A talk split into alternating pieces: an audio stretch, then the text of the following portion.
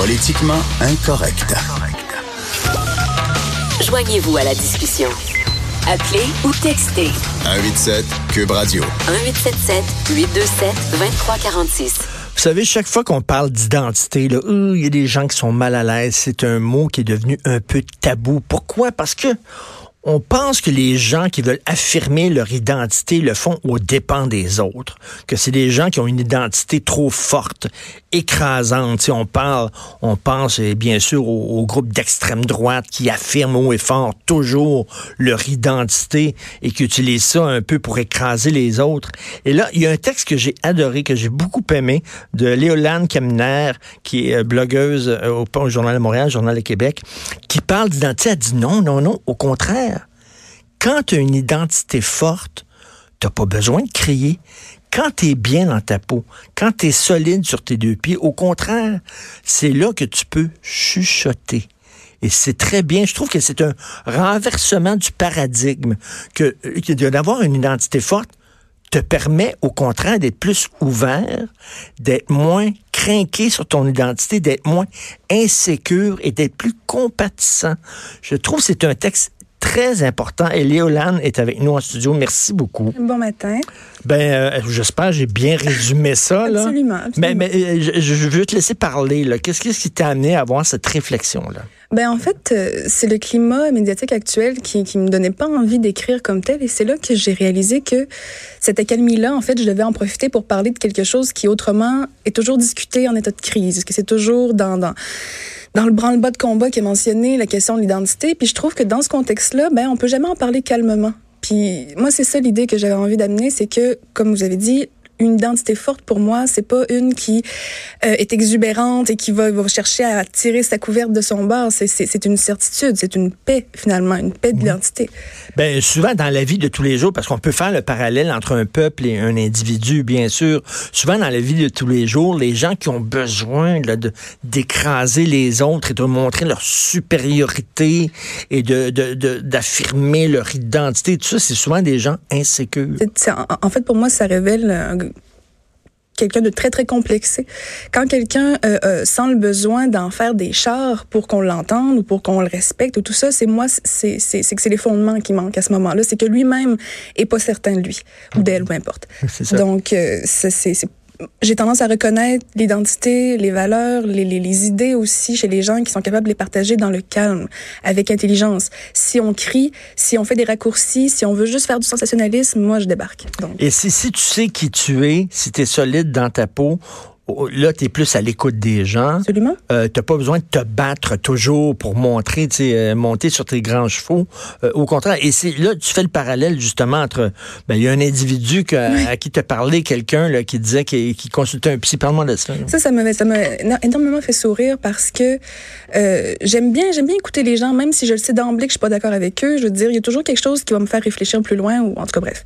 Et cette personne-là me disait, tu sais, qu'à quel point le, le concept même de l'identité était quelque chose qu'on devait vraiment mettre au vidange au plus, le, plus, rapidement possible. Pourquoi? Parce qu'il trouvait que c'était quoi? Ben parce que lui, le rapprochement qu'il fait, c'est si on défend l'identité, on est tous un peu nazis sur les bords. Donc, donc identité égale extrême droite. Absolument. Il n'y a pas de nuance, il n'y a pas de, de oui mais, il n'y a pas rien. C'est une espèce de, de, de concept bancal qui s'est juste qui, projette sur toute situation devant lui.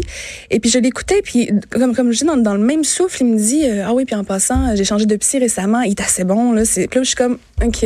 Donc toi, tu me dis que l'identité, c'est caca boudin, mais après, tu me dis que tu consultes pour ton identité, pour te comprendre. Je me dis Mon Dieu, ça fait que. Et puis c'est ça. Donc non, c'est j'ai juste voulu faire le parallèle entre, entre l'individu qui se cherche et une nation qui se cherche. Parce que c'est des comportements, somme toute, similaires qui vont découler de ça. Tout à fait. Et tu sais, bon, on parle tout le temps de Hitler et nazi, puis tout ça, chaque fois qu'on parle d'identité. Ça commence à être lourd. Oui, oui, ça commence à être lourd. C'est tout le temps un raccourci. Un raccourci. Mais tu sais, lorsqu'on voit ça historiquement, mm. euh, en Allemagne, euh, si justement ils sont tombés de façon si exacerbée dans la quête identitaire, c'est parce qu'ils avaient, ils avaient une faille. mais ce qu'on euh, oublie, ce qu'on oublie, c'est que, je, puis là, je suis pas en train de vouloir défendre le système nazi, là, vraiment pas, mais, c'est qu'historiquement parlant, ce qui a mené à cette espèce de, de montée du fascisme en Allemagne. C'est la défaite de la Première Guerre mondiale. C'est la défaite, c'est ça. Ils ont tellement, on, oublie, mais je veux dire, le peuple allemand a tellement été humilié, humilié, saccagé, ruiné de sur tous les plans que ça a été la réponse violente finalement qui, qui, qui ont juste parce que, à ça. ben, Parce que souvent, on dit dans des guerres comme ça, il faut que tu laisses aussi à ton ennemi la, la possibilité de se refaire, la Aussi. possibilité de respirer, la possibilité de d'expier ses péchés. De se... Là, on les a comme totalement écrasés Mhm. après la Première Guerre mondiale. On leur a pas laissé de chance et euh, aucune porte de sortie. Donc, il était, toutes les issues étaient bloquées. Et là, c'est c'est la recette parfaite Il, pour il reste que la réaction violente. Il reste que la réaction violente et cette, cette façon-là de toucher le cœur des gens en, en appuyant sur le manque, en appuyant sur les blessures, en appuyant sur tout ce qui, qui, qui cause, en, en fait, tout ce qui conduit le peuple au désespoir. Ce régime-là a vraiment su jouer ces cartes-là pour justement prendre le pouvoir. Et moi, c'est ça qui m'inquiète euh, quand, je veux dire, de- depuis les dernières années où est-ce qu'on voit beaucoup de mouvances politiques, des fois un peu inquiétantes, euh, qui viennent jouer justement sur euh, les peurs, les peines, les souvenirs, les souffrances d'un peuple pour justement avoir un gain politique Oui. ou de pouvoir. Moi, c'est ça qui m'inquiète. Donc, je ne veux pas faire un parallèle direct avec ce qui s'est passé en Allemagne, mais il y a quand même des, des petits détails inquiétants qu'on Mais peut quand, voir. quand t'empêches un peuple d'affirmer tranquillement, Mhm. euh, de façon sereine, son identité, quand tu lui tapes sur la à chaque fois qu'il tente justement de redresser les chines. Tu ouvres la porte à ce genre de débordement-là. Là? Et moi, j'en viens à me demander si c'est pas aussi un effet recherché, ce débordement-là, des fois. Euh, des fois, je me demande s'il n'y a pas des individus qui ont tout à gagner à pousser le peuple vers ces retranchements-là. Et, et c'est pas, c'est pas le peuple que j'ai envie de pointer du doigt à ce moment-là, c'est peut-être ces individus-là qui, qui justement, euh, profitent des largesses Ben, de ces ça. actions-là. Parce que bon, il faut pas se, faut pas se, se cacher la tête dans le sable. Le, le Québec est pas un, un paradis. Il y a Non, des non. groupes d'extrême droite ici aussi. Il y a Oui. des groupes identitaires qui sont qui sont euh, dangereux, qui sont suspects et tout ça. Euh, euh, mais ces gens-là, justement, si si à chaque fois que les Québécois parlent un peu d'identité de nous, tu sais, hier, je parlais de la soirée hommage où je suis allé de Québécois, il y avait plein d'artistes des années 70, tu sais, qui ont, qui ont milité activement pour les débuts du mouvement souverainiste au Québec, le- les débuts du nationalisme dans les années 70 où eux autres pouvaient dire nous, euh, sans, sans tabou, sans avoir honte. C'était un mot qui était noble, c'était un mot qui était honorable de dire nous, notre identité, notre culture. Bon. Et, mais, mais, mais, tu sais, chaque fois, si, chaque fois aujourd'hui tu parles de ça, tu te fais taper dessus, tu te fais traiter de raciste, d'intolérant, de xénophobe, justement, il y a des gens qui vont tellement développer une frustration en disant je veux je veux affirmer mon identité la culture mainstream me, le- me le permet pas je vais donc aller vers des groupes des groupuscules extrémistes radicaux et c'est ça le danger Mais moi, je pense que notre responsabilité à ce moment-là, c'est de redéfinir c'est quoi le nous. Si on cherche à avoir un nous tellement inclusif, ce qui est une bonne chose, parce qu'on veut, on- Ben oui. il y a personne qui dit non non, euh, toi, tu as le droit de vivre, mais va jouer là-bas, on veut pas te voir. C'est pas ça du tout cette dynamique-là, mais c'est à nous de redéfinir c'est quoi le nous. Puis le nous, faut faire attention aussi qu'il annule pas les individualités de chacun. Parce que c'est bien beau de dire euh, oui, moi je revendique mon identité et tout ça, mais dans un contexte de nous, est-ce que c'est le nous ou l'identité qui prime?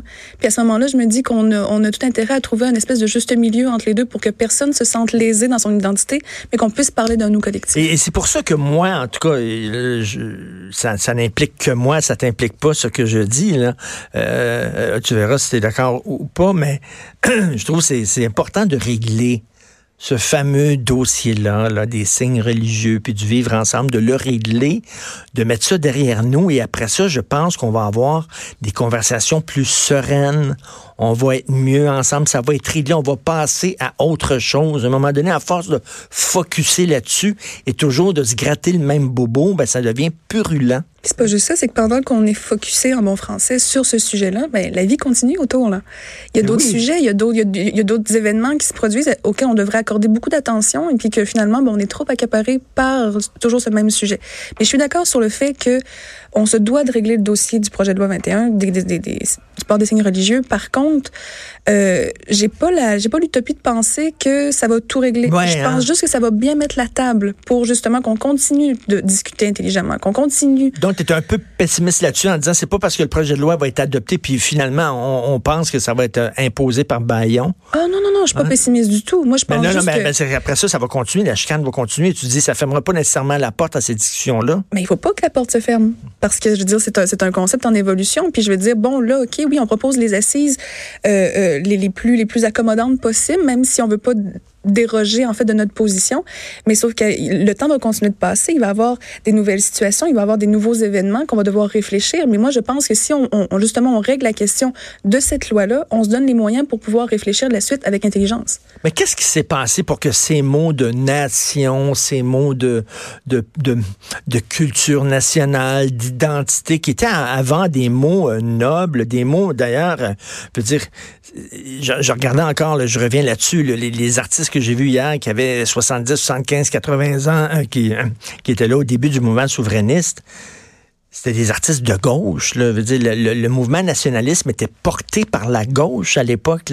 Comment ça se fait que ces mots-là soient devenus tellement tabous aujourd'hui et tellement mal vus? C'est particulier le, le changement qu'il y a eu. C'est parce qu'on a eu tendance avec, euh, avec notre rapport à l'histoire, en fait, de tout redéfinir en fonction de l'Holocauste. Euh, de ce qui s'est passé en Allemagne, justement, parce que c'est comme, comme devenu le marqueur, le barème euh, auquel on compare tout ce qui se passe aujourd'hui. Donc, à ce moment... identité égale... Euh, égale, égale fascisme, suprémacisme et blablabla. Donc, c'est, ça a comme corrompu, en fait, des mots qui, comme vous dites, sont à l'origine très nobles, très, très humanistes, très humains. Eh oui. Euh, c'est, un, c'est, c'est, des, c'est des mots qui parlent de, de, d'un collectif humain, finalement. Donc, moi, je trouve ça très beau. Mais c'est vrai que dans l'histoire, il y a des gens qui ont, qui ont abusé de ce concept-là. Puis qui s'en sont servis pour rejeter d'autres peuples, d'autres religions, d'autres tout ça. Et puis je me dis que c'est pas parce qu'il y en a qui ont déconné en bon réellement qu'on est obligé de faire pareil. Puis ça veut pas dire que parce qu'il y en a qui ont déconné que nous on doit acheter ces mots-là. Donc, c'est à nous de les redéfinir, de les ramener, en fait, dans l'espace public avec intelligence encore, je le, je le répète, parce que c'est très important parce que, faut pas oublier, euh, j'en ai parlé dans, dans, dans, dans mon texte, la déséducation tranquille a préparé, en fait, un peuple à prendre pour argent comptant tout ce qu'on leur dit en matière d'histoire. Qu'est-ce que tu veux dire des éducations tranquilles? Je dirais que ça a commencé avant, mais après 95, les, les générations qui ont suivi le, le, le, deuxième référendum se sont pris de plein fouet l'espèce de, de, de, de, de continuum de, de, de, voyons, de réformes euh, sans qu'une tête, qui ont, qui, ont, qui ont, tout nivelé vers le bas, qui ont, qui ont brisé les rapports entre élèves et étudiants, euh, qui se sont concentrés sur les vouloirs de l'élève et non sur ses besoins intellectuels et académiques. Euh, c'est devenu très laxiste. Donc, on, on, finalement, on a comme perdu notre rapport noble justement à l'étude et à l'histoire. Et ça fait qu'aujourd'hui, n'importe qui qui se revendique en fait de ces études-là euh, peut arriver et dire que ben dans le fond, euh, nation égale nazisme. Là. Puis le contexte fait que les gens vont vont dire ouais ben c'est peut-être vrai parce qu'ils n'ont pas ils ont, pas reçu le bagage pour dire ben non ça n'a pas de bon sens, ils n'ont pas les références et ces choses-là. Donc c'est encore une fois c'est pas le peuple qu'il faut pointer, c'est c'est les gens qui prennent la parole dans, dans l'espace public qu'on doit observer, qu'on doit surveiller en puis qu'il faut, faut pas avoir peur non plus de démonter avec des arguments. Il y a des profs aussi qui font de l'idéologie dans, dans, dans, les cours, qui, qui enseignent pas seulement l'histoire, la philosophie, mais qui sont là pour faire passer leurs idées. Et ça serait bien aussi qu'on apprend aux jeunes que il y, a, euh, il, y a, il y, a, une vision noble du nationalisme. Je pense, par exemple, on revient à la Deuxième Guerre. Mm-hmm. euh, si les Russes euh, ont lutté euh, de, de, façon aussi courageuse contre les, les nazis, c'est par nationalisme russe, nationalisme soviétique. Mm. Si les Français Français ont lutté contre l'Allemagne nazie, c'est parce qu'ils voulaient justement revendiquer leurs valeurs et, et, leur identité nationale. Il y, a, il, y a, il y, a, des aspects positifs aussi au oui, nationalisme. Oui, euh, oui, oui, non, c'est certain qu'il y en a parce que je veux dire, sans nationalisme, je veux dire, tous les pays qu'on qu aime visiter, qu'on aime étudier, qu'on admire ou qu'on, peu importe, je veux dire, n'existeraient pas sans le nationalisme. En fait, c'est simplement l'espèce de, de, cristallisation de la personnalité nationale en un pays. Donc, euh, oui, c'est c'est pas le concept du nationalisme en lui-même qui est pas bon, c'est ce qu'on en fait. Mais il faudrait, faudrait l'enseigner aussi dans, dans, les écoles. Euh, c'est certain de mettre en garde, de mettre en garde les jeunes contre les, les dangers d'un dérapage nationaliste. Oui. C'est parfait, c'est excellent, mais il n'y a pas seulement que ça. Non. Il y a aussi un autre. En tout cas, le, le texte est très bon. C'est un texte qui parle de nationalisme serein, de nationalisme tranquille, et que je reviens là-dessus. Là, quand tu es bien dans tes bottines, quand tu es grandé, c'est là que tu peux t'ouvrir aux autres, puis justement être beaucoup plus ouvert. C'est un très beau texte de la découverte à la paix de l'identité de Léolane Kemna. Je vous encourage à le lire, bien sûr, sur le site du Journal de Montréal, Journal de Québec. Merci, Léolane. Plaisir. On s'en va tout de suite à la pause. Vous écoutez Politiquement Incorrect. De 10 à 11, politiquement